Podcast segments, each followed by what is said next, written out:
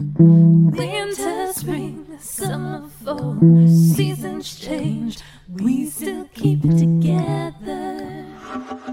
Hey, Beverly Hills 90210 fans! Are you ready to dive deep, episode by episode, storyline by storyline, character by character, as we break down the making of your favorite zip code with your host, Charles Rosin. Did I say that? Harry All this Mullins. heinous thing about the, the, the real person, and we going, what? We're getting rid of this guy. Pete Ferriero. I'm feeling wonderful. Kathleen looks crush TV crushworthy. like so many special guests and all your questions live on the Beverly Hills 90210 show. Oh, yeah.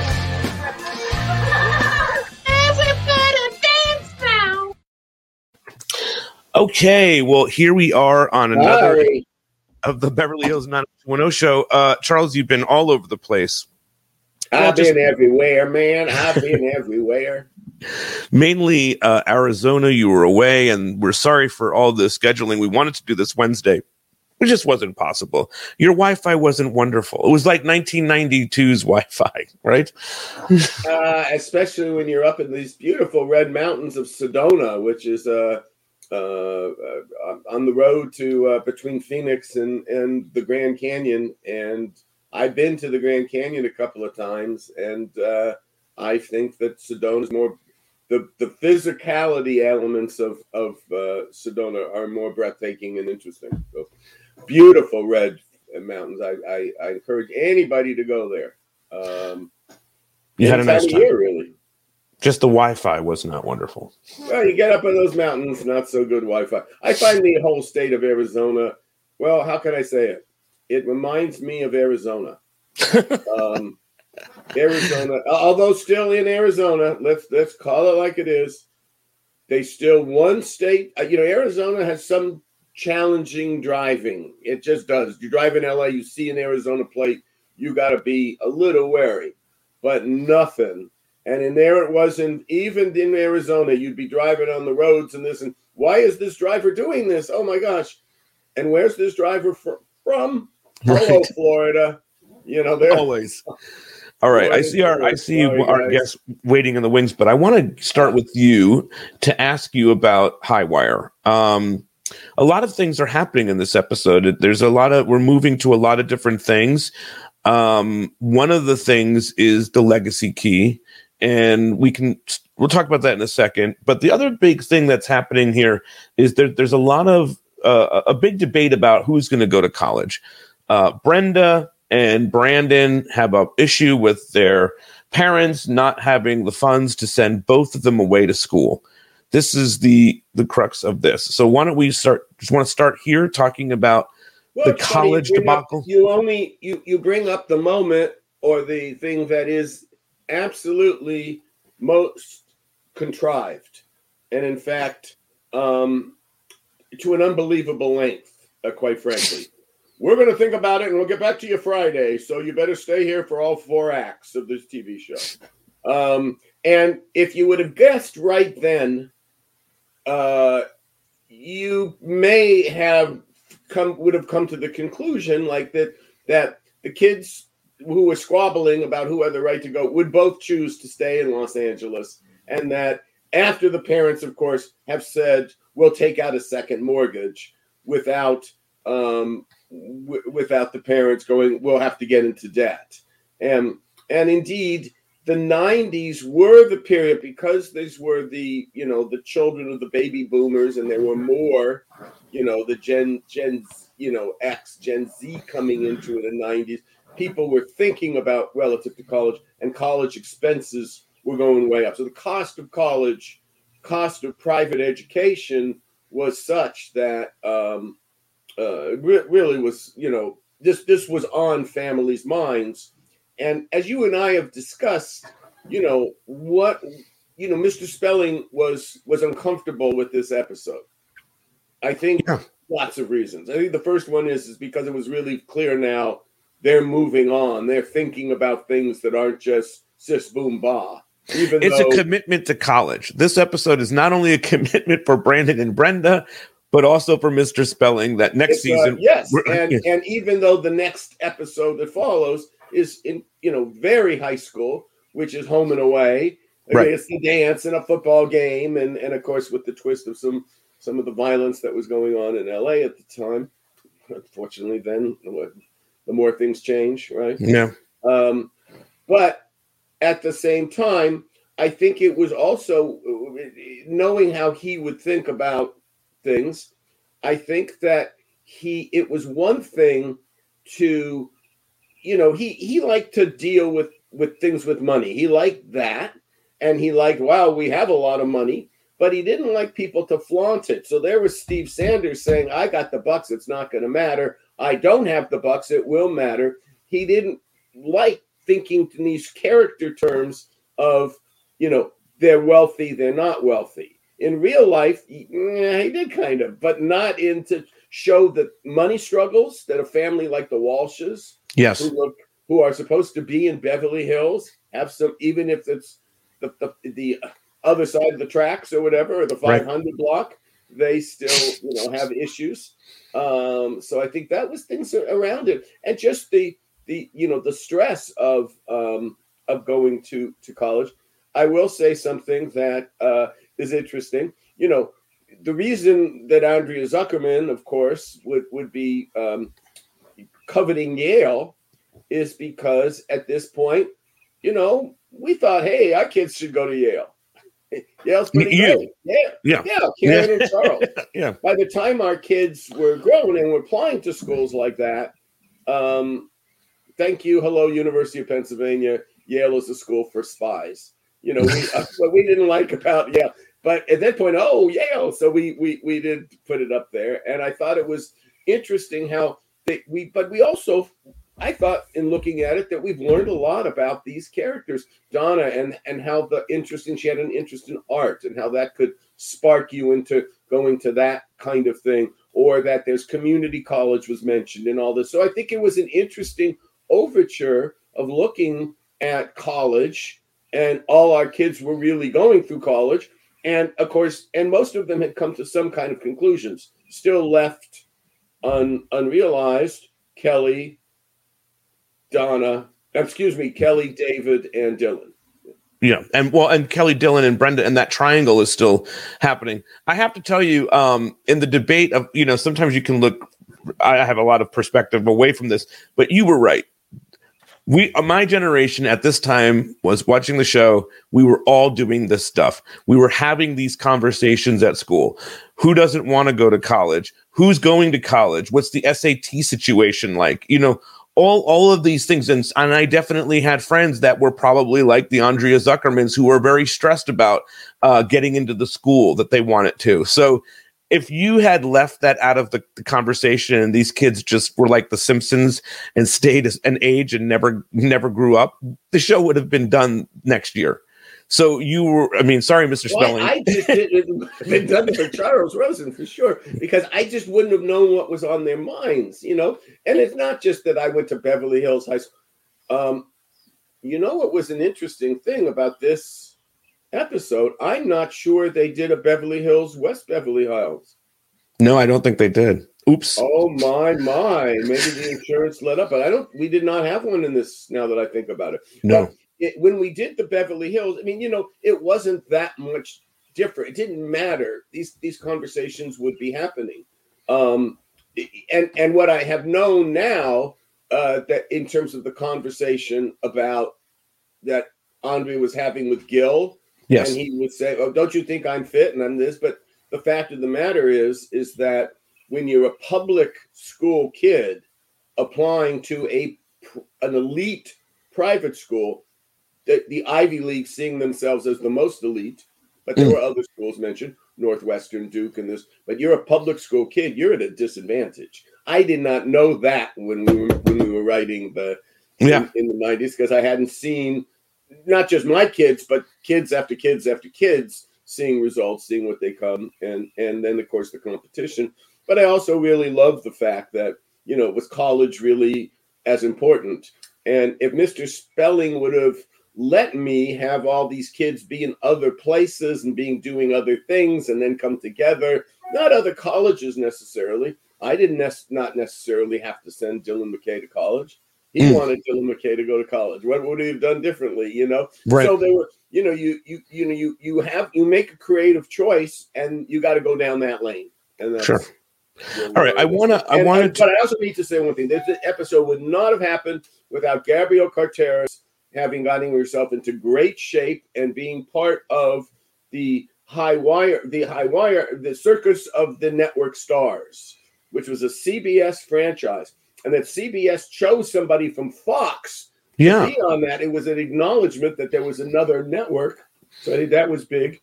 and we used it very well. And, uh, you know, we don't really think about Andrea Zuckerman because she's brainy, because she's shorter, as a really stellar athlete. But you cannot do what she did crossing a rope like that with the balance and that unless she had some skills. Yes. And I, I do want to talk about that. We have an interview with Bethany Rooney in a little bit where she talks about shooting some of those scenes. So I'm looking forward to that.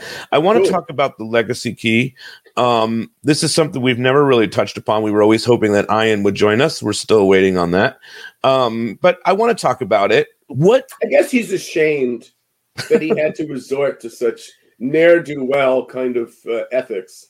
Uh, I see. It must be that, right? It has to be. Yes. Um, all right. So talk, talk to me about the legacy key. Well, the legacy, it, it, to way I, I do not know when the legacy started.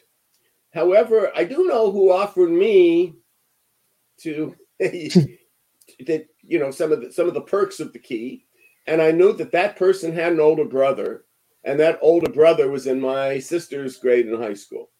So let's say that it started around 1964, 1965, maybe in the early 60s, like that. So by the time my graduation, so but but, that was I didn't know it, but by 1968, I was a sophomore. Seniors, someone mentioned about the legacy key, told me about it, told me how they how they were using it, and Mm. and how it, it it really basically cost a nice bottle of high end scotch to get the access. Um, the the uh, when the episode aired, and anyway, so I heard about it, and I and that, that's that's all I did. When I was becoming a senior, uh, like the week before school, I was offered the key, Mm. and it was uh, thanks but no thanks. Um, not for any, you know, you everybody knows, you know, I, I would be ethically challenged. Oh wow, I can get ahead. Change all your grades. love Yeah. that idea, but I I was also a realist, and I didn't want to get caught. Of course. So I so I passed on it, and I think you and I have discussed that the night that this episode aired, or that the legacy key was first brought up, um, I got a telephone call from the person who who now is deceased, but who uh, offered me the key, and he was in Los Angeles, and he was freaked out, and I Oh, said geez. to him. You know, let's call it. Let's call him uh, Mike. Mike, okay. what do you what do you you know you and i are the only pre two people i know this and i kind of calmed him down Yeah. Uh, You didn't say Mike. that i could never uh, Yeah. say his last name i just gave you his first name anyone who wants to be a sleuth at the yearbook of the class of 1969 maybe you could figure it out Is he was he a prominent person that would not want that to have happened?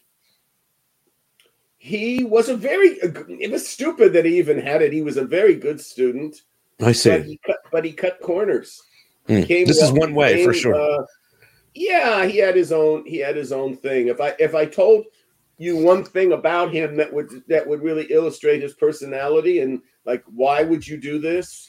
Um, you those uh, there are a few people out there who might be uh, would be able to identify him. Got it. All right. Well, the, in in the world of Beverly Hills 90210, the TV show, there was somebody that Steve Sanders had to get through um, to, you know, to get the key because he had the wrong key, and it's him. Hello, It Jeff, is. Hello. Janitor girl. Hi, Jeff. Hi. our nice janitor. Jeff, how are you, man? It's good to see you. Thanks for all the scheduling stuff. I know it's been a, a, a second. You're on the road, I guess, huh? Yes, I, I was on the road, and and unfortunately, the road was not adapting to my time change. Uh, you, you know how the road can get. But you need a road uh, key. But really, really, so much fun. What he said, sorry. You need you need a road key. Yeah. Yeah, or you know, even better than a road key, I use a driver. yeah. I, you you would understand that too. As, as someone who used to love, I drove across country. I loved it. It's now, where's the rest area? You know. but um, really enjoyed watching this episode. This is one of the ones, Jeff. You wouldn't know this, and we haven't talked about this yet. This was one of Mr. Spelling's least favorite episodes. and we, I was very good. Uh, he said modestly, but truthfully, I would, I we would put together really very detailed outlines, and they would get submitted. The reason I saw it as a self, and I, and I taught at UCLA for a number of years, and I saw it as a protective thing for a writer to do. Because if you put everything in the outline, and your producer, director, network, or if they all read the outline and they sign off on the outline, when you get to the script, you can't then say, What's this part? It was in the outline. Mm. And believe me, I, I was a movie of the week writer, and it saved me because people could never remember what they what they approved. I could remember because I had an outline. Thank you very much. So this was one, you know, here we were in the third season by this point, and and unlike the first season where we were just on a like, are we going to get through the first twelve? When are they canceling this thing? The second season was all teenage uh, hijinks and and you know everything. And, and Mr. Spelling would have loved if we could have done that for six or seven years in a row. but, but you know the problem was is that he also liked things to be in real time. Right. He liked to have the Christmas episode. He liked to have the Valentine's Day episode. He liked et cetera, et cetera. Well, if you're in the calendar in real time, time marches on. Right. So we, you know, what were we going to do? And we got to that impasse, and and the network uh, understood where my problem was because I say once you, you at a certain point you have to be thinking about college in the way that co- kids were in the 80s and 90s. That, that was on their minds. And uh, although our show was always the 90s, it was it was you know it was my experience in the 70s and in in in a suburban urban high school like Beverly Hills High School. And and so we had to do the the moving forward. Nonetheless, this was the episode where college was first really talked about. Mm. And he just scribbled all over the page on that poor writer. Uh, you know, who, who I you know, one of the things, did you did you get a chance to look at the episode itself, Jeff? I haven't seen it recently. Uh, uh, I remember which, which, I did three, so I'm not sure exactly which one Yeah. this one is. But Well, this was the great. This was the first one. This is when you established that he has to come to you to get you because he can never remember his locker combination. I don't know where that came from. Right. Uh, How, Je- Jeff, how did you all, you know, did you did, did you get into the casting process? 'Cause we, we inter- I interviewed Bethany Rooney, and she says that the two of you were friendly and and have known each other for years. Is that how you auditioned for 90210 or no? no, I did not know Bethany back then. Hmm. Uh, we've only really become closer in the last uh, 10, 12 years. but um, uh, I did know, I, I think they just called me in. But when I got in there, I ran into Jessica Klein. And she was one of the writers, and uh, Steve, her husband, Steve Wasserman, they were writers, and, and I was a friend of theirs, but they didn't know I was coming in. And then um, when I did the audition, she, uh, I think I don't either she caught me on my way out or something. I don't remember if she called me later and said, "I was so happy that you just nailed the audition, and I didn't have to say anything. They just did all the talking, and you got hired." So Well, Jeff, that's good. You know, and also Jessica what, what was I guess a little more was less uh was less vocal then because she she knowing Steve and Jessica, Steve uh, uh, you know took his prime task away from writing as being post production, but Jessica was very involved in the casting process, given what the two were, were interested in. But she didn't Um, want to have to sw- uh, swing it for me. She said She didn't So- need to, I didn't have know, to and, and also did all the talking, so you got hired on that. So Mhm. Well, that's exactly right. Yeah, you know, Paul and I like to yap, and you know, and and and and let the director and and but it would be not. It would. It was. You know, I I had the justification of going through your IMDb credit, and I sometimes those are accurate, sometimes they're not. But you played everybody. You've played the New York Times critic. You've been Rabbi Greenberg. You've been uh, the janitor. You've been all this. And it was interesting too, though. Here you've been this great character actor in recurring roles, series regulars, everything for all of this time. And I think a really a credit to your personality. I didn't. It was pretty hard to. Not many bad guys. You don't go in. You, you're I've done you a few. I've done a few, and they were really Not- fun. I bet it is, but you know that's also that's what you get when you have a nice personality and a sweet face. You're not going to get to be.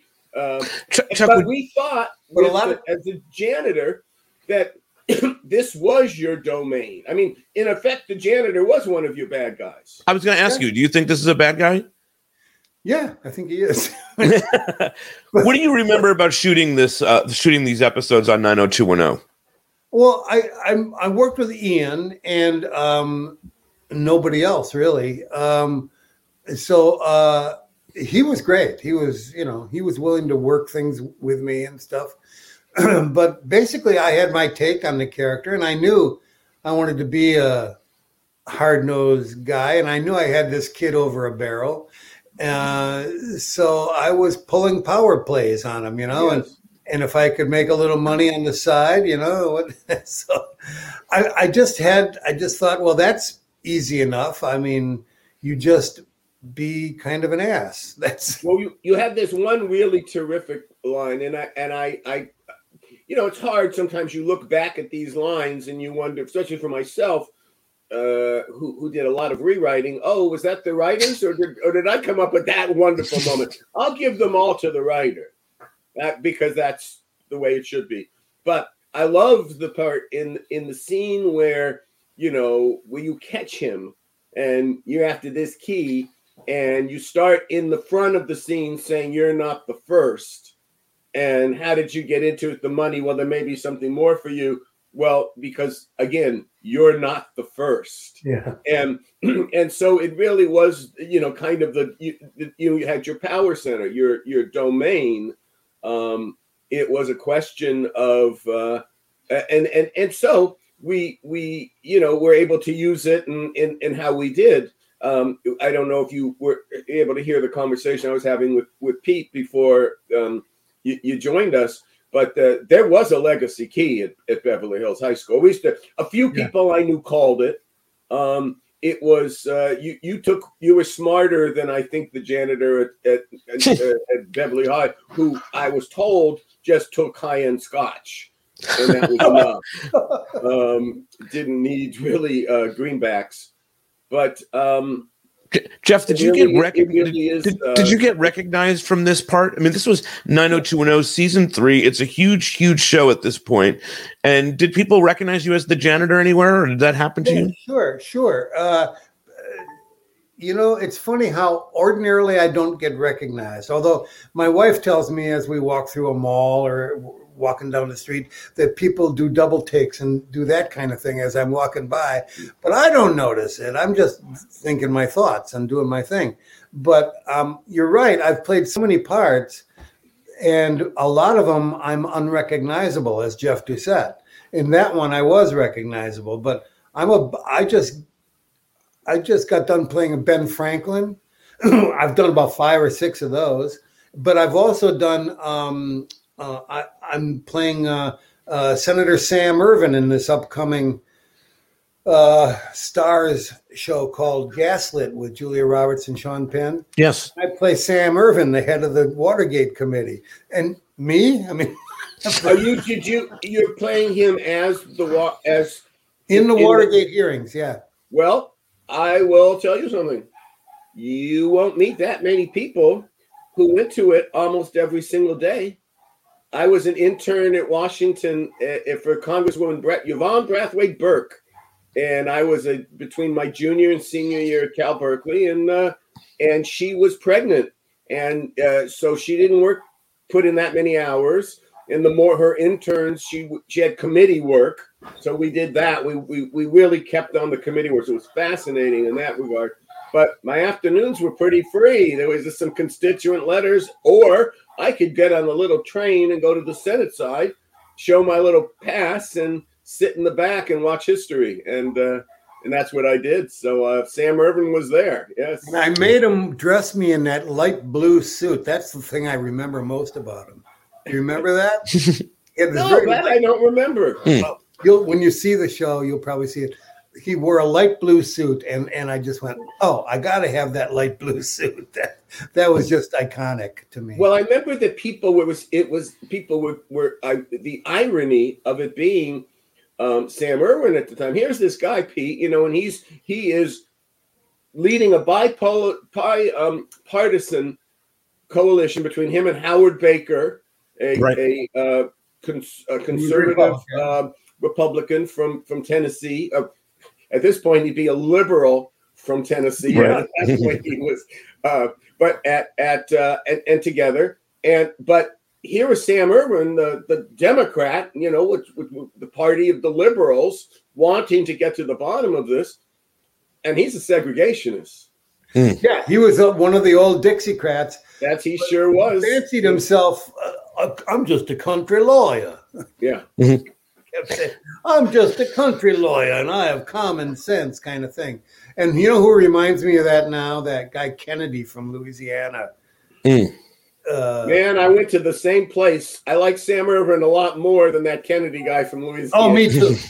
Ervin Because you know- sense of humor. Wait, wait, guys, let me get you back to Yeah, no, no. Jeff and 90210. I need to have this one round of and you get Go the ahead. part in because the thing about that country lawyer from Louisiana, that Kennedy guy, where did he go to school? Harvard. Yeah, phony asshole. Anyway, yeah, but but back to the 90210 stuff, and I will leave that in for you guys. Uh, thank you. do you do you still um it's 30 years later you're in this big 90s show what is your thoughts on all of that like i mean that people are still talking about the stuff from the 90s now Well, I I thought. You mean what are my thoughts about it then or now? now yeah Oh, well now. then and now i guess but now yeah Well, now, well, it's 30 years ago. So, um, uh, I guess I don't really spend that much time thinking about it, and people don't really talk about it that much anymore. But, uh, I mean, I'm I'm happy to have done it, especially a three a three episode arc was nice because I got to dig in a little bit and and feel in the smallest little way that I was part of the cast, you know because usually as a guest you come in and you're, and you're gone the next week. And so you might remember some names they might remember your name but this was nice. And uh, uh, i was working a lot at that time. So it was it was in my heyday the 80s and mid 90 up to the mid late 90s and now again all of a sudden i'm working a lot again. But uh, uh, I I don't know. It was just it was a good time in my life, and and I was having a lot of fun. St- Steve and Jessica were uh, dear friends of mine, and How uh, do you know them? How did you connect with them, Steve and Jess? my roommate uh, where I was living uh, was one of was Steve's friend from school or something, Oh, and they used to come over to my house, and we would what I I had this barbecue called a hasty bake, and we would we would just laugh all the time. We they'd come over and it would take like forever to smoke because it was a smoker, you know, and it would take forever, and we'd get so drunk waiting for the food to be ready, and we would just laugh and laugh, and uh, just became great great friends. And then I'd go up to their house and we'd hang out there, and and they'd cook a goose or a, something unusual. And, and we we just spent our time laughing all the time yeah yeah. and they had some really interesting friends too. So it was just a crossbreed of Theirs was a, you, you're talking about their house they had up in um up in um Upper Griffith Hills, Park yeah. up there. Yeah, Los Yeah. Feliz. Yeah. yeah. that- well, it was off of uh, no, not the Los Feliz one. This was when they lived up Outpost. ah, right. Yeah, yeah Well, Jeff, thank you for joining us and talking about your time here on 90210. I thought it was awesome to have you. Chuck, do you have any more questions for Jeff regarding this? Just one minor question relative to the, your your director, Bethany Rooney. Um, has she directed you in other things? Has she since? Yes, I was a, a recurring regular on uh, uh, Desperate Housewives, and she did two or three of those. Right. Um, but you know, I I think she was one of the first women directors I worked with. I mean, there weren't that many back then, No, I was looking at her. Could- There was a show I forget called Slap Maxwell, and And and I I- did that one too. And, and she that was her first ones.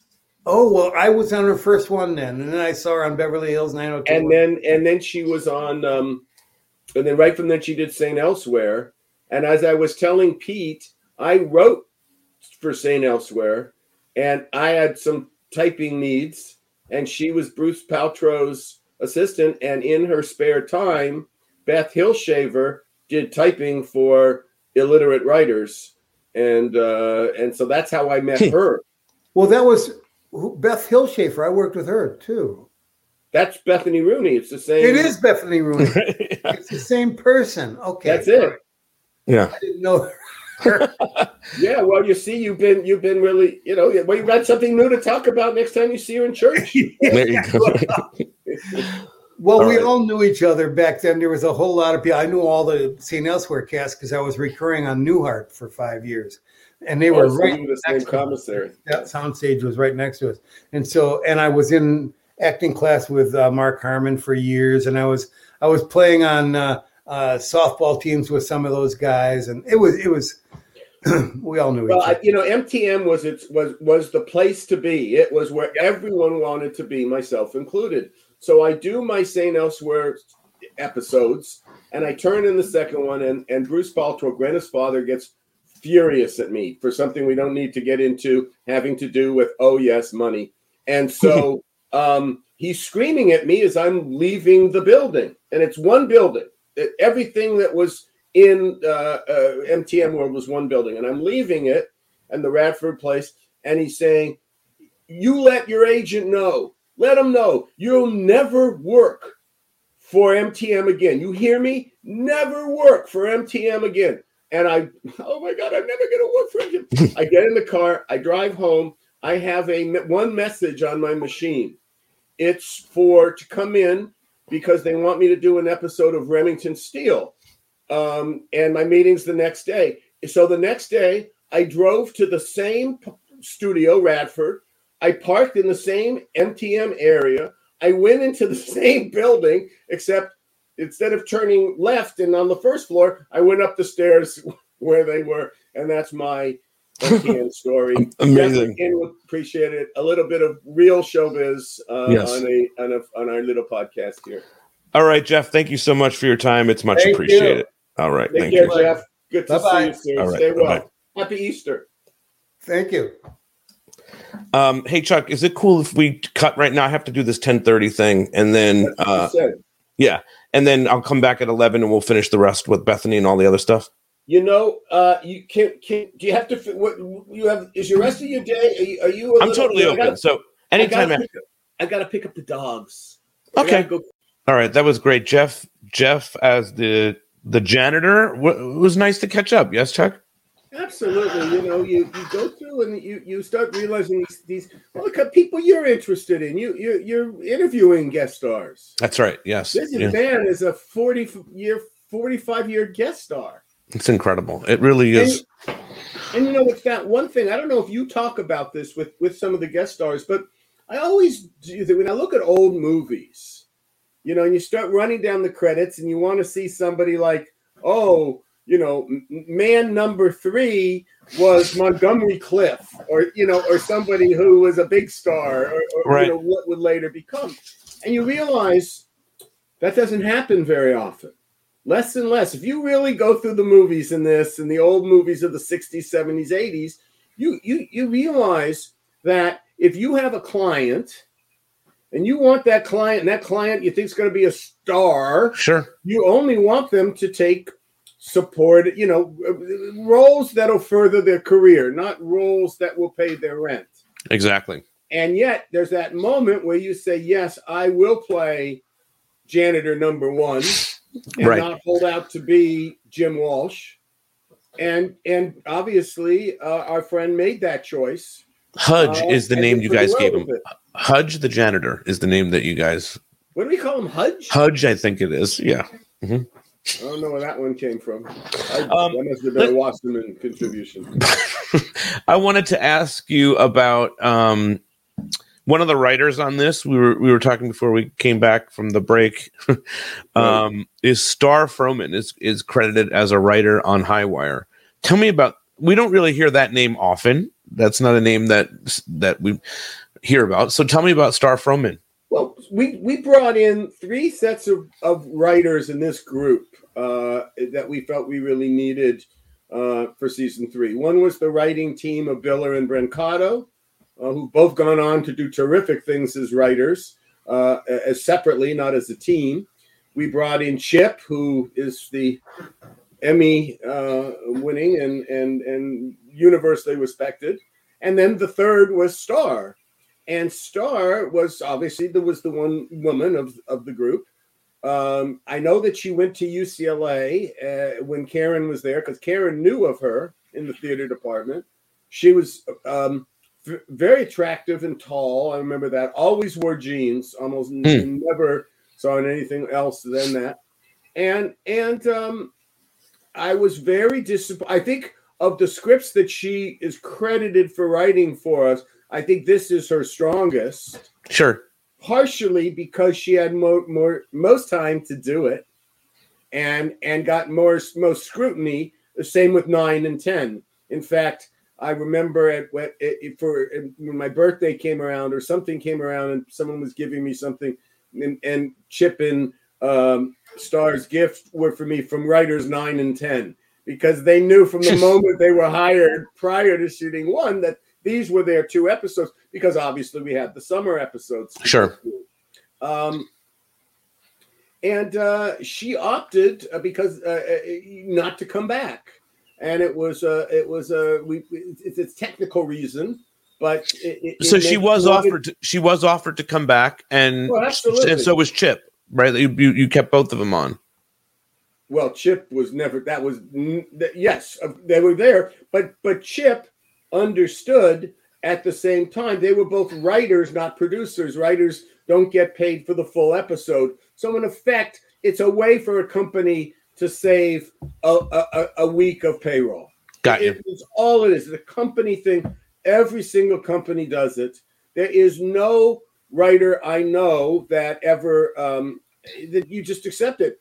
Who else accepted it? Well, prior to me coming to 90210, I had to um, uh, be, even though I was the head writer and supervising producer, I was paid like a story editor Hmm. in, in in Northern Exposure, which basically meant that when my weeks were over, it was over. I wasn't going to be paid for every episode they did, and and it was pretty clear that writers knew that coming in. I guess Star's agent forgot to tell her that. She took it personally, Hmm. and she uh, was stubborn on it. And uh, Star, I think you made a goof then, and uh, looking back 30 years ago, because I think there was a lot you would have brought to our party.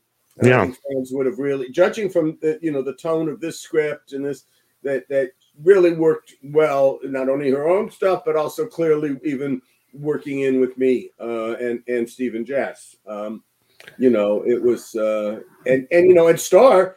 You want to know uh, when she did when the boat went boom? That's Star Froman. Wow.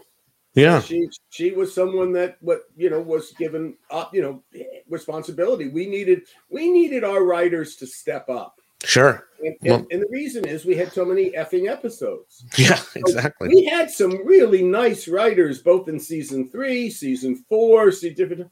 And I just, even though I like them, I had to say bye Yeah. because if you can't, if I've got to spend too many days rewriting you, Yeah. Not I good. I don't have any time to do all the other things like I do. I just sit on the phone and get either screamed at or scream. You know, Sure. was, We, we did a lot of that back then. the the um the other the funny well the com one of the comedy runners I guess of this episode is that David catches Kelly in the shower and she feels aw- you know it's a whole thing and he's talking to the guy he talks to Steve and Steve knows about the body you know the part of the body that she has or whatever. So it's it's it's really interesting and funny stuff and it's and I think it's um one of the things that I remember a lot from 90210 so what is your take on looking back on on that I think it all works for the only thing that I thought was a little cringeworthy, not just a little cringeworthy, cringeworthy, is when Gat is when Andrea asked the boys if they picture her naked. I did catch that. Yeah. I don't know if CR Charles Rosin today would have let that moment pass. And also, like Steve says something to her, like, uh, "Is there what is there something with that shake or some some some some line that he I don't know was like, ooh, this is not this would not have made the cut at a show today. No, I think I, I well, there was another yes, there was another moment of of pretty overt yeah sexism. Uh, said that was that was unusual, but again, you know, you have to first of all, it's interesting as a woman writer. So there Yes. was less. So there was less. Look at there was less PC. The the name of the television show uh, on late night was called Politically Incorrect That's right. you, you, you were allowed to be it a little more. I mean, Bill Maher has turned into kind of an old crab because A little bit. a lot yeah. of the things that were okay 30 years ago, just you know, and in a Me Too environment, are not are not are not right. It's not. It's not. It, it was stupid. You know, here's here's this young woman. Um, uh, you know, wanting to go to Yale, and that's what she's. That's what's on her mind I know. you know um you know do i really care what you guys think at the same time um i i thought it was perfectly okay that the guys would be in her dream on the high wire and that she Totally. would see uh, you know what i noticed in this episode was a lot of projection Mhm. a lot of people thinking well this must be it and since this must be it and sometimes it's right on the mark like i thought one of the most interesting lines in the entire script was when donna says to kelly not right but does point out you're just jealous because I got a boyfriend and you don't. And Yeah, I all of a love that. You realize that well, this is obviously informing how she's thinking and behaving, and then that story, that little line that she says, is what pretty much propels her to come over to to that Yes. to, to uh, Dylan's house that night. And I think the other thing that's that is pretty interesting is that um, how Dylan uh, at that point was only all he's into was surfing and, and motorcycling. Um, I don't know. I think that again, you, you you do things that you need in the moment because Dylan McKay was mad, bad, dangerous to know. He's quoting Proust from his first or, or from his first episode Yes. there's a little more going on than just those two things and wouldn't um wouldn't brenda have more insight into some of that than to rely on her father's points of view and, Yes. I, and I realized that that you know despite how we portrayed brenda and and how she wanted to be portrayed the one thing she obviously didn't really care for in things that we did is I noticed, gee, she is really susceptible to her father's point of view. She really is her daddy's Yeah. you know, daughter. It really does matter uh, in in that. Um, I mean, and there's I a thought- cut and that comes through in this episode too. You know yeah, what I mean? so I Yeah. thought these were some of the for for the, kind of fans that are listening to this and are super about it. I thought those were some of the real um, interesting stuff up. There also was something just technically that was interesting. So you, you're in the uh, you, Steve knows something's going on with David, Right. and you're in the uh, Radio booth. And you're in the radio booth and then you you cut away to other material and then you uh, and then you come back and you're picking them up again but they're almost finished with the conversation.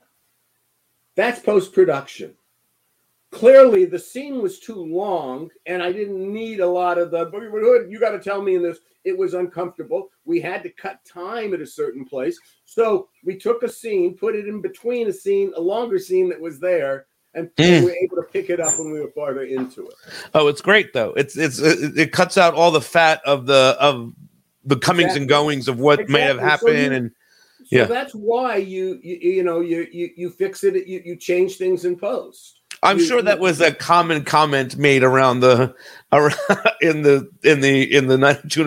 We'll just fix it in post. Not really. No. I know you. That's a common thing that television would say. Yes. But um, you know, my scripts were pretty much, and I say this with again the awareness that we only went into uh, well, only one episode, which we've talked about, East Side Story, without a script. Our scripts were always ready. Uh, there were there was stuff there, so we knew what we were getting for better or worse, and in a lot of times. Um, the, the interesting thing, and and maybe I, I, I promised I'll go back to try to look at this. In that we we talked about that the scene, the episode that had the most stuff cut out of it Mm. uh, was presumption of innocence. Innocence, I do want to talk about we- that. Yeah. Yeah. with, yeah. with Bethany and that because we took out full monologues. We just lifted them, and that's that was Bethany's uh, uh, really incredible ed- editorial contribution to our entire series. But certainly that particular episode, you know, uh, again, you know, just because a director gets to go into post yeah. often that doesn't mean the director is a very good editor. Sometimes they are, and sometimes you can find a better, you know. Well, that's what the- That's what the editor's there for, too, right? The- Yeah, yeah. Yeah. I remember once in the first season, we we had brought in a lot of Northern Exposure. Anytime a Northern Exposure uh, editor became available, we wanted take bring the Northern Exposure in. Or just Mhm. cut one for us, or cut two for us. Right? It was a big big thing. It seems at the time, and we had a very powerful, a very good editor. An editor who went on. I, I think he won awards and stuff. And I remember him showing me a scene he had put together. Mm. And I said to him, okay, here are my notes. Every time you cut to the one character, cut to the other character. Do everything exactly in reverse. I want to see exact. He had to reverse it. Oh, that that must have been, a, a, especially back in those days, non-digital film universe, right? Wasn't even the part of that. So, well, we were di- no, we were digital. We were on one of the first digital editorial shows. Oh, were you? Yeah. mhm. Yeah, that's why I encourage you. Get Kenny Miller on here. You should talk Yes. to him. Oh, He's got okay. a lot to, he's a lot to add. You don't need me on the show. Mhm. You really should talk to him because we, we were the first. We it was the first time Spelling had used digital, and it was and it was a very um, uh, you know it was it was brand new and stuff. So the editors were learning on it on it too Sure. um, and and there were a lot of things that uh, um, re- really um, allowed us to do stuff like that. No, I was going when I told a, a a top editor, I don't like anything of how you edited. Do it the exact opposite. I can't imagine with the, the, editor. ego blow, and Oh. not even the amount of time. The ego blow had to be. We never were buddies after that. No, I imagine he won't be coming on the podcast. And we, well, Jonathan might, but you know, we we knew him through our our children's ele- elementary school. Mhm. It was just a coincidence. His his wife taught there. Come at And it. Come at it. Yeah. But I, Oh. you know, I, I, in fact, I haven't thought about ever him having to do that. But you know, yes, he did, and it's not, you know, Must not have been fun. All right, I want to set up this interview we have with Bethany Rooney. She's going to be really great. Um, I did it a little bit earlier when you were in between Arizona and California. yeah, and somewhere so- between Arizona and hell. Uh. I'm going to play that now, and then right. we'll we'll come back from it. Beautiful. Okay, I am with Bethany Rooney, who directed uh, High Wire uh, a long time ago. a very long time ago. um, well, you looked back on some of it. Did anything, first off, did anything shoot back at you? Like, I remember directing that scene. Yeah. This is a weird thing. I, I have a, a neck like anything else, but it I struggle with looking up, and uh, Gabrielle was on you know up on a wire, and I remember um, asking the prop guy to bring a, a chaise lounge from one of the other sets that I could. So I laid down on that chaise lounge to direct Gabrielle um, and Luke and uh, And Gil Meyers and, Gil. and Yes, and Jason was up there. I mean, those were pretty trippy scenes. Um, and you know, I mean, you did a lot of 90210, so you've done sort of the dreamy stuff at some point, but this was really this is kind of out there. What did you think when you read this and and when and, and kind of like shooting it? Well, uh, it, it's always fun. It's really ge- genuinely fun for a director to get something outside the box. Directing inside the box is great too, but when you get something that allows you to expand your your I don't know, I expand the box, I guess, that you're in. There's another word that I can't think of, but anyway, uh, allows you to just shoot things in a different way or go about them a different way, or it's a challenge to the director and it's fun. So, though I don't remember exactly how I felt when I read that script because it was so darn long ago, I do know that anytime I, as a director to this day, get something unusual, it sparks my my little creative impulses. And I think Gabrielle had some experience walking, uh, whatever that is, high wire. She took lessons. That's what I remember. She took lessons for quite a while and uh, was very proud of herself for achieving that. Um, when I uh, looked at that first scene of her on the high wire, um, I was I wished I would have connected her feet to her her face more so that the audience really knew that it was she doing it because it really was. There wasn't any um, other person like there wasn't a stunt double or anything doing it which is unusual and rare. Um, that's such a director's mindset, though, to look at something 30 years ago and be like, "I wish I would have." Do you do you do that sometimes in some of the? I mean, you directed so much so much stuff now, and the work is absolutely incredible. But do you Thank still you. do some of that? of course because it can always be better right i mean even stuff that i feel like i can't i can't assess it when i'm too close to it like stuff that i've um, done recently but looking back on it with all that time i think oh i could i'll tell you what I, watching what i watched today i was pleased with the camera movement but i felt like i could have done a few more bits of coverage of people. Like, for example, that there was an early scene where Jason was kissing somebody, and then I went around them. I remember I- that shot. I love that shot, though. Yeah, I did too, but I didn't have Jason's coverage, and I know uh, the reason I didn't was because the logic of well, where was the camera if she was up against the locker? Mm. Because I personally would have an issue with that. Like, you know, clearly you've you've broken the set apart to shoot it and i really don't want people to be aware of that but watching it i wish i would have seen jason's face so then that made me think oh maybe i have, should have staged it differently um you're always critical of your work right oh my god, it's so great. But that, I mean, I what I liked about that shot was because we don't really see things like that in the hallway at 90210. You know what I mean? We don't, you know, usually it's just that one, like, or, or a lot of coverage or one shot kind of a deal. You know what I mean? And you kind of move the camera around a little bit. I think that's one of the things. Like even, even just like when when um Brian.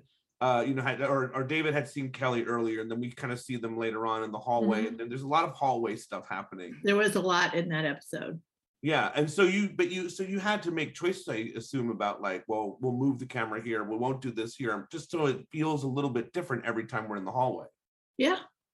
And watching it now, I was pleased with it uh, as, as a general thing about, oh, I didn't remember that I had done that much of that because, you know, there was very little hallway there. I mean, literally, there was uh, about 50 feet of hallway and a couple of, you know, T returns um, on the on the on the ends in a stairwell.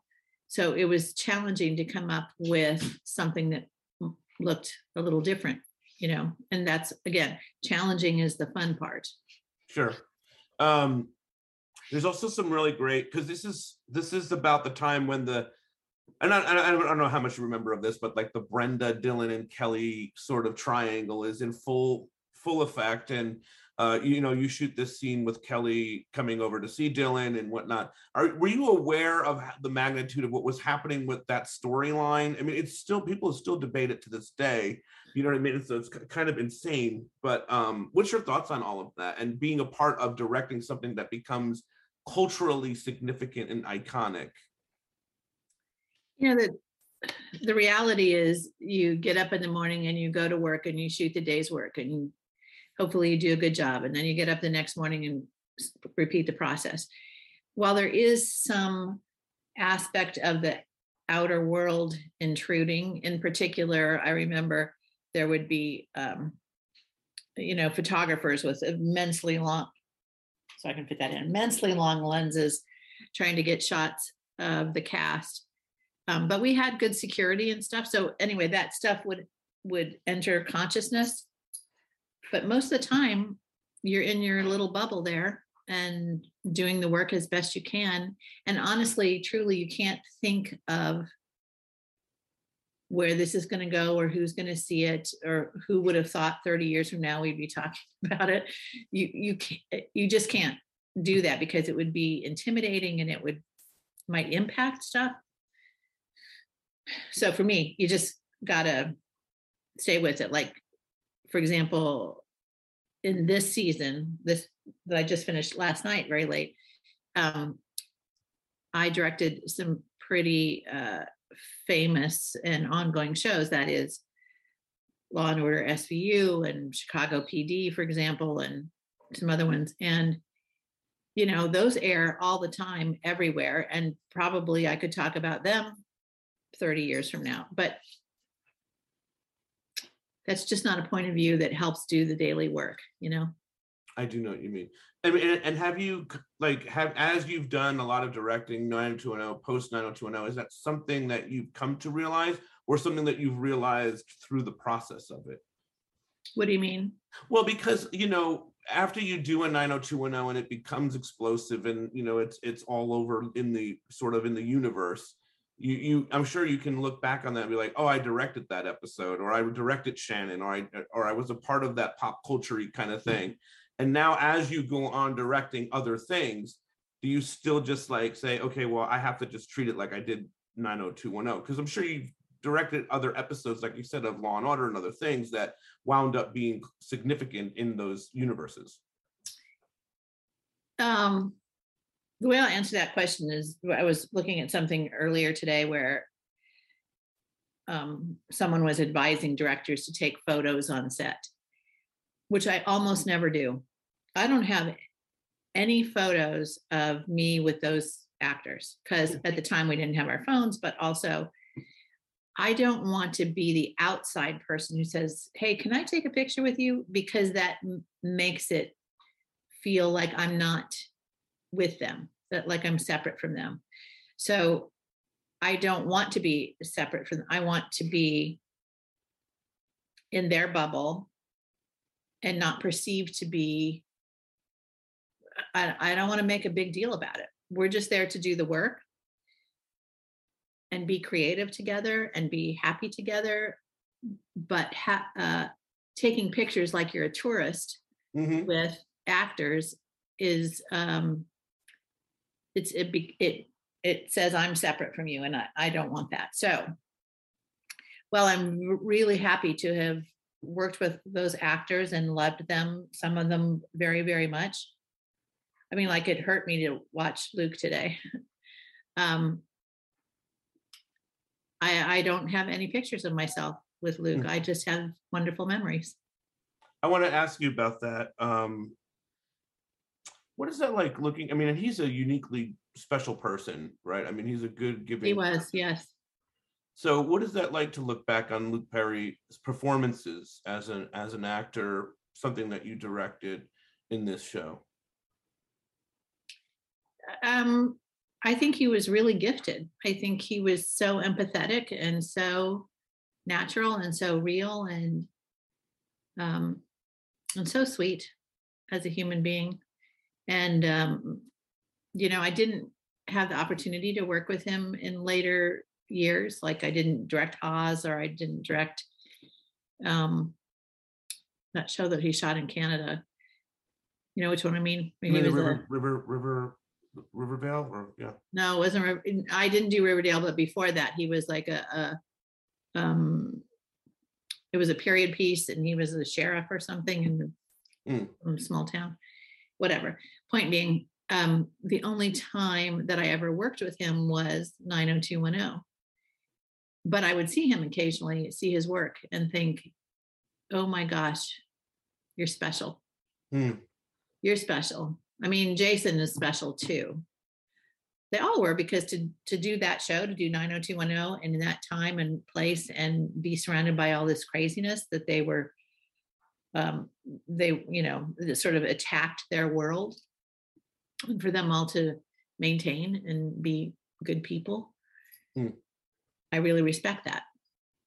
Not easy. You know, I don't know. If Not it would be, I don't know if it would be the same in the generation of social media and t- you know influencer actors that have shows and whatnot.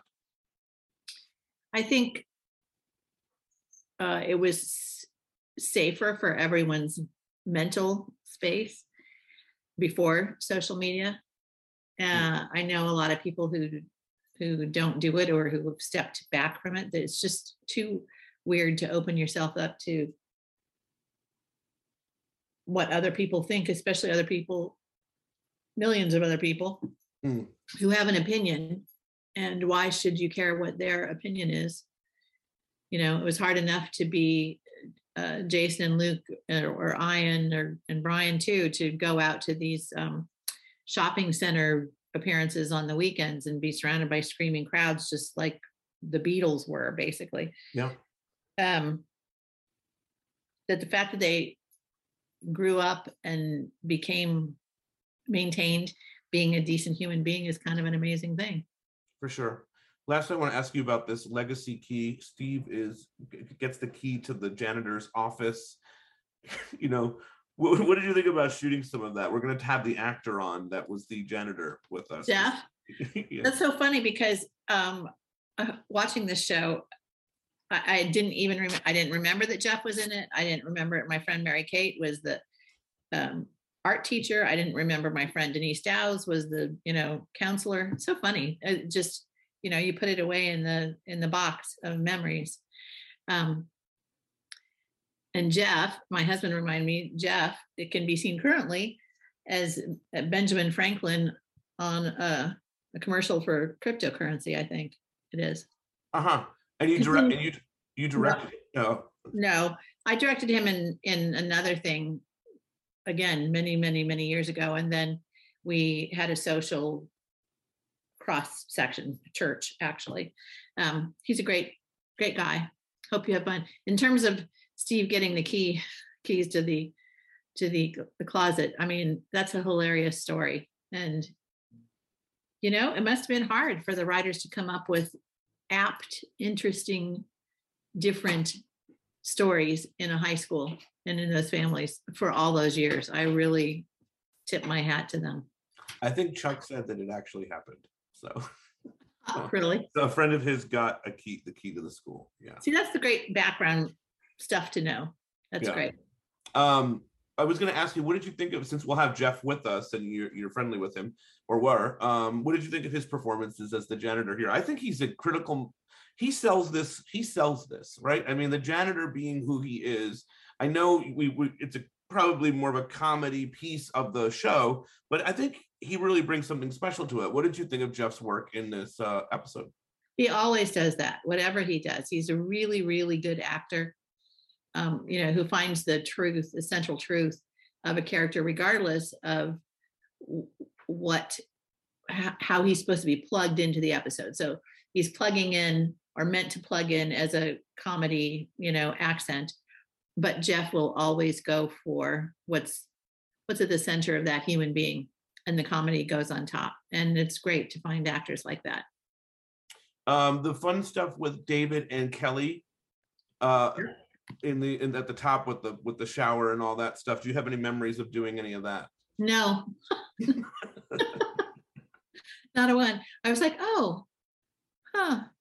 Look at that. I must have shot that. And I have not a single memory. I do have a memory of that house because I was the first director to shoot that house and I know exactly where it is and I could drive to it right now. Um, but it's just funny what sticks with you and what and what doesn't. I loved her too. I loved her a lot. Jenny was great to work with and I had some uh, major storylines for her, you know, through the the Mhm. episodes that I did. What about Shannon? What about her? Was she was she's she's got a big storyline here too that's happening with Brandon and the school and all that. What was Shannon like to work with? I would have to say that that is the one actor in that cast that I never connected with on a human level, on a let's be friends level, on a um, I understand you level. She was just um, had barriers up that I could not permeate. So, um, you know, at the at this time in my life when I have had so much more experience with actors, I could I wish I could, if I could go back in time and try to understand her better, that would be a nice thing. But at the time, we didn't have it. That's interesting. Oh well, one day when we have you back, we'll explore more of that because I think there's some interesting stuff there. But this has been great. Thank you for popping in and helping us with this episode. It's good That's my pleasure. a puzzle. I think your work is amazing in this and the stuff that you do have done afterwards. Thank you for saying that. I appreciate it very much. All right, cool. It's good seeing you, Bethany. Appreciate Thank you. Thank you too. Bye. right, bye.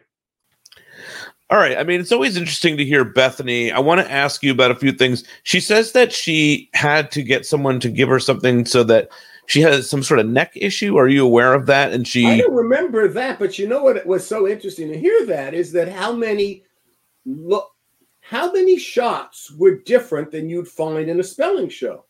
There Mm. was a lot of things, and a lot of them were low angles coming up. And that's Yeah. what- that, that's where somebody's got a neck. but uh, talking about that and about her direction of Gabby walking on the high wire, and we kind of touched upon this a little earlier. Gabby had trained herself for Circus of the Stars on CBS, right? So she was, and, and Bethany's comment was that she wishes when she looked back on it that she reshot it differently because she wa- wanted people to know that that was actually Gabby on the high wire and she doesn't know that she has a shot that indicates that this is Gabby. Do you feel? Did you did you pick that note up? Uh, yes, and I can see that. You know, I mean, she did not do the wide shot, the wide shot from looking up. You didn't do that, um, which is, in one sense, would be surprising. Oh, how could they not prove it was her? But we weren't trying. We weren't trying to prove it. Right. In other words, we were just trying to make the best section, and that is, we knew us who were making it. That's our friend Gabrielle Carteris, who's worked out to be sitting, being on a tightrope like that. So you, we, you know, who are you? Who do we need to convince about it? Right. You know? It- well, that's I mean that's like a, a show about like Gabrielle Carteris. Andrea was just having an inner dream about Gil Meyers and and and all this. So there's no really a real need to see it. Right, right, and the, and the, you know, and the Yale and the Yale thing. And I think we we we talked about that. That it was just it, it- just seemed we just picked a school at random, but it seemed like a right place that someone as a 10 year old 12 year old excellent where would i want to go to school i would go to that old american you know university um so I mean, so that that Star Froman came up with the concept of the dream that way, or is it a combination of you guys? Because my question is, when you read it, I mean, and then you see it, it's really, I think it's executed really nicely. I think Bethany does a, a pretty good job of of showing a dream, and we'll we'll see more dreams down the line in in your brain through the show. You know, um, what did you think about it when you saw it on paper versus when you actually saw it? Did it match up? Well uh you mean you mean the actual the the, The dream, the dream, the dream. Yeah, I, I, I think it, it did, and and I also like the fact that when she fell, she actually fell off the couch. I like the fact that we showed that this is a someone who sleeps on the couch. Yeah. does her own bed, which, which we never really saw That's true. well then. So I, I I thought that was really interesting. Um, and I, I you know, and, and, and getting back to, to Bethany's direction, not quite on the tightrope with you, but, but just because I, I want to get this in before uh, I forget. You, you, those of you who go back and watch this episode over again, um, uh, you know, for this particular one, uh, I'm sorry we couldn't do a watch along this week. I really wanted to because I, I because I was seeing it for the first time in many years. I wanted to, you know, Yeah. find reactions and, and and be filtered into that. But there was one moment that was that I- called it right, knew exactly what it was. Notice one of the Steve can't get his locker open in the beginning, and he's there and he sits there and he looks down the hallway, and all of a sudden, two women, high school young women, walk into his practically into his space, and you see them both really well. Do you know the shot I'm talking about? Yeah. Uh huh.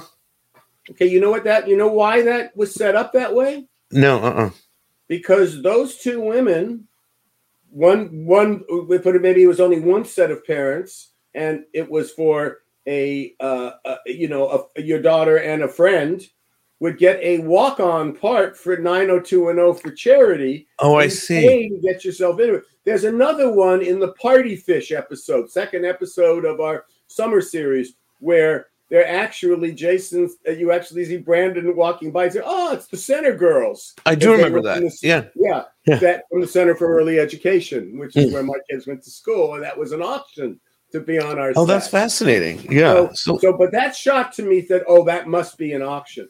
The yeah. other one that I thought was just great, and I don't know how it got set up, but there was a you know an attractive couple. I noticed them as extras. It seemed to be extras, and, and maybe they also were an auction because all of a sudden there a scene is going on and two kids we don't even know are just making out in front of their locker as if it's if, if it, it, it- it's not Brenda and Dylan who you'd see or Sure. with Nikki Witt and Brandon or or whatever combination.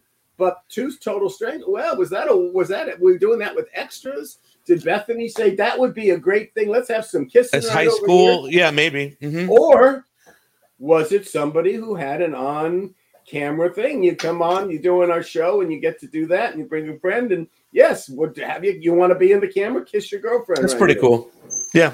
Well, those, those shots, you know, were you know part of the fun. Oh, you Uh, also I just think. mentioned uh, Nikki Witt and Brandon. There's that little storyline in, in this as well, on top of everything else. That's that's a part of this. What yeah, did I thought Nikki got one really nice, uh, really, really nice line too, as we were talking about why it was important to have senior year and different things, is to have a character like Nikki Wizard. Well, I don't know if I want a, a, a boyfriend who's a senior, is going to go away for college. Mhm. Uh, Yeah. Hello, isn't that at every high school, everywhere? Exactly. Yeah. you know i'm oh yeah let's you know and i even remember it for myself i had a my, my uh, high school girlfriend and i we were we were had a relationship was rocky sometimes it was really great and then sometimes it wasn't and there was a young girl and wow you know yeah let's start getting yeah let's start to, what do you mean oh, yes i'm graduating in two weeks. Yeah. Eh, maybe not you know? um the on the other show Tor- uh, jenny's and tori's but tori wasn't there. They said gil sometimes comes across as a little creepy but uh, i didn't really i didn't really get that vibe off of gil in this. Did you? What Gil? Uh,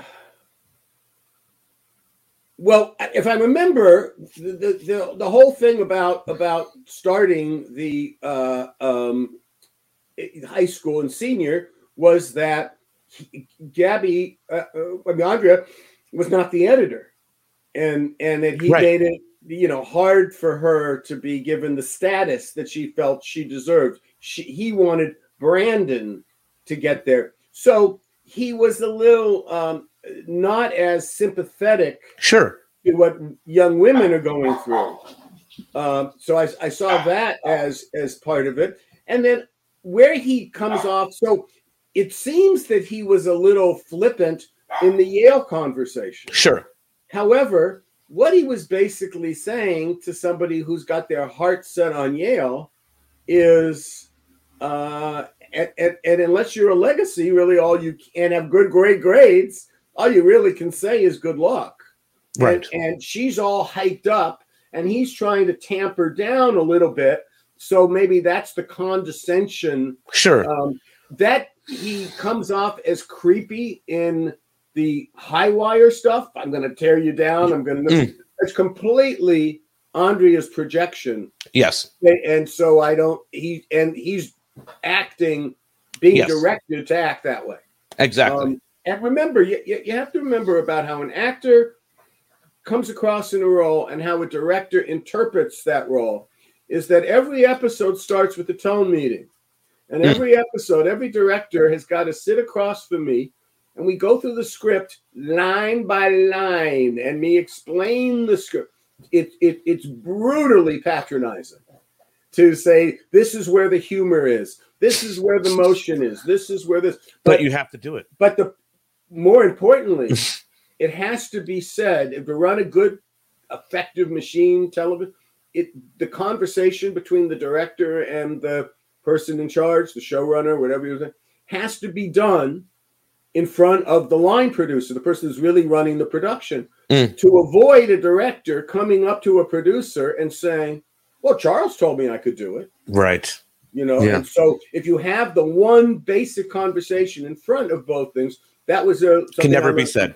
thank right. you duke thank you duke vincent yeah, that is a pretty that is pretty no smart. director and by the way when a director did try to get around and did not follow the one thing even though he was a really nice guy and i know i reacted too harshly with him he never was invited back Hmm.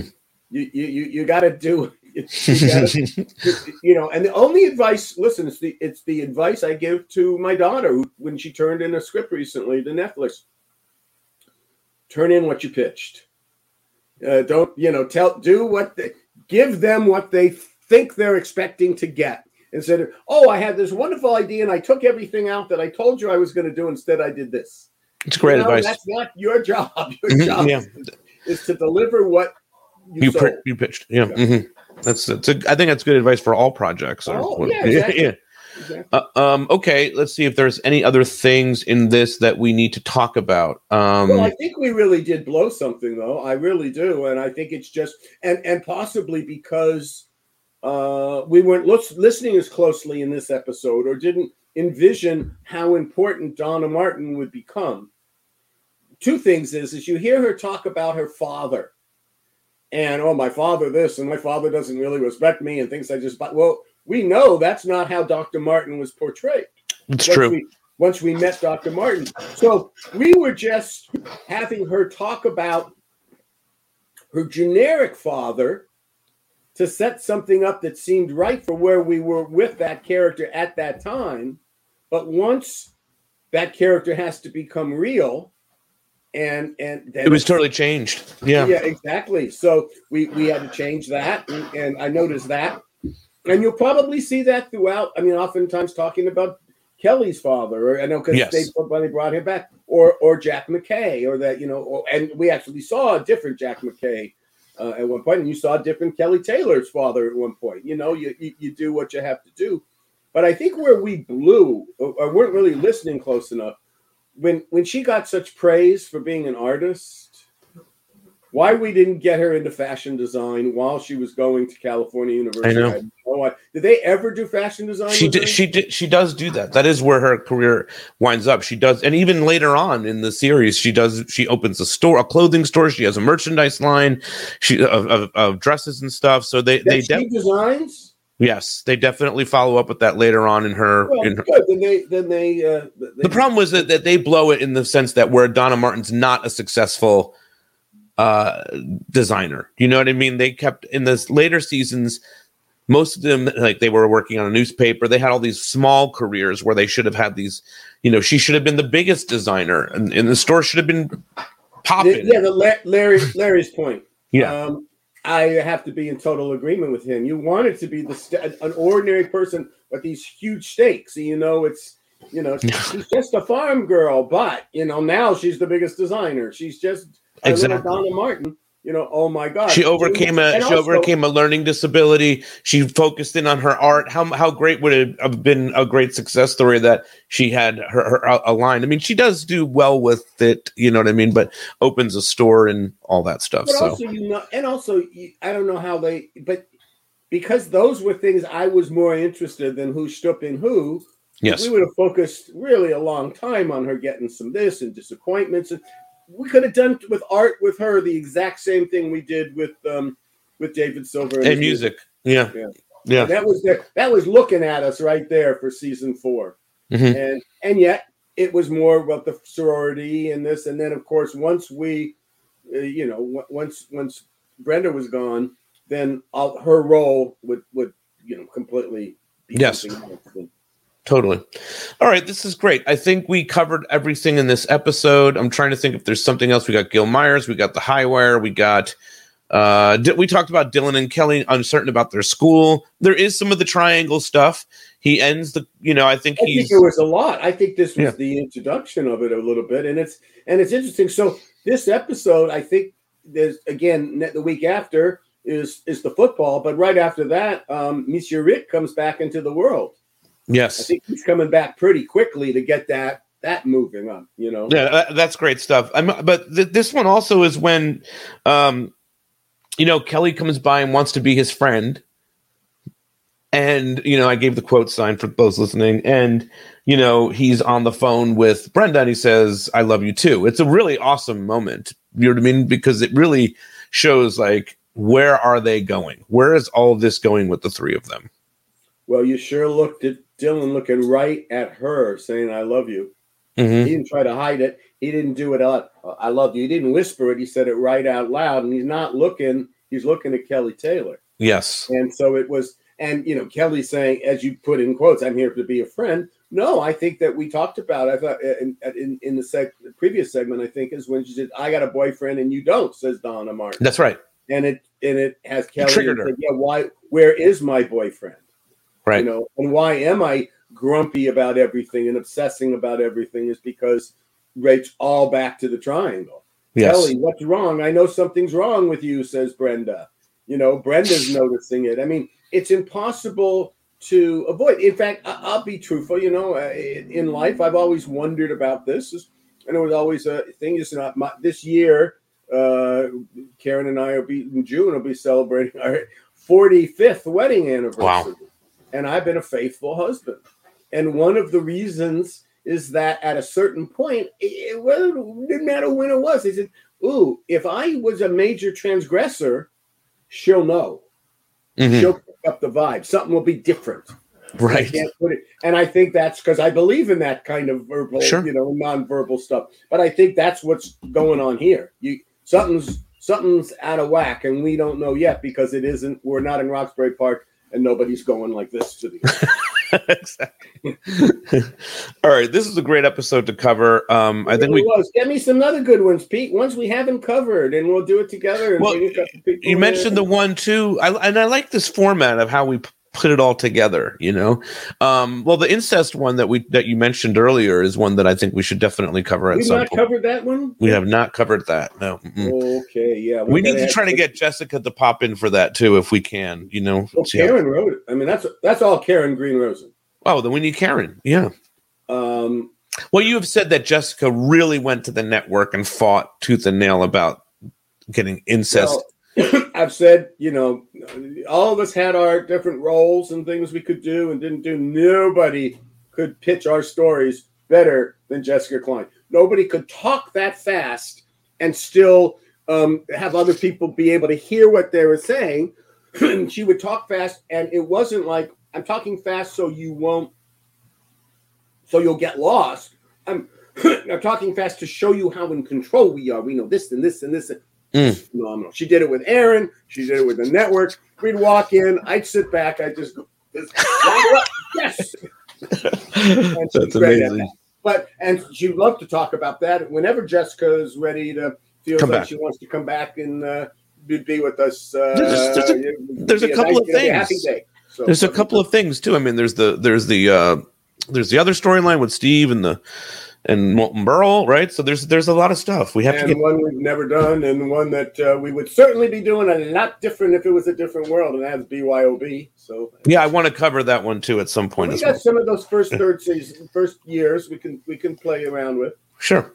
All right, cool, man. Well, this has been great. I just want to encourage everybody to go to my Instagram. Uh, if you don't follow me there, I have an interview with Kathleen Robertson where she talks about swimming with sharks. Uh, a new show on Roku channel, Chuck. You have to get the Roku channel so you can catch up. I've up. got the Roku channel, and uh, and It's not only come- have I swam with sharks, uh, figurative, figurative, figuratively, and li- literally. Where's my mouth?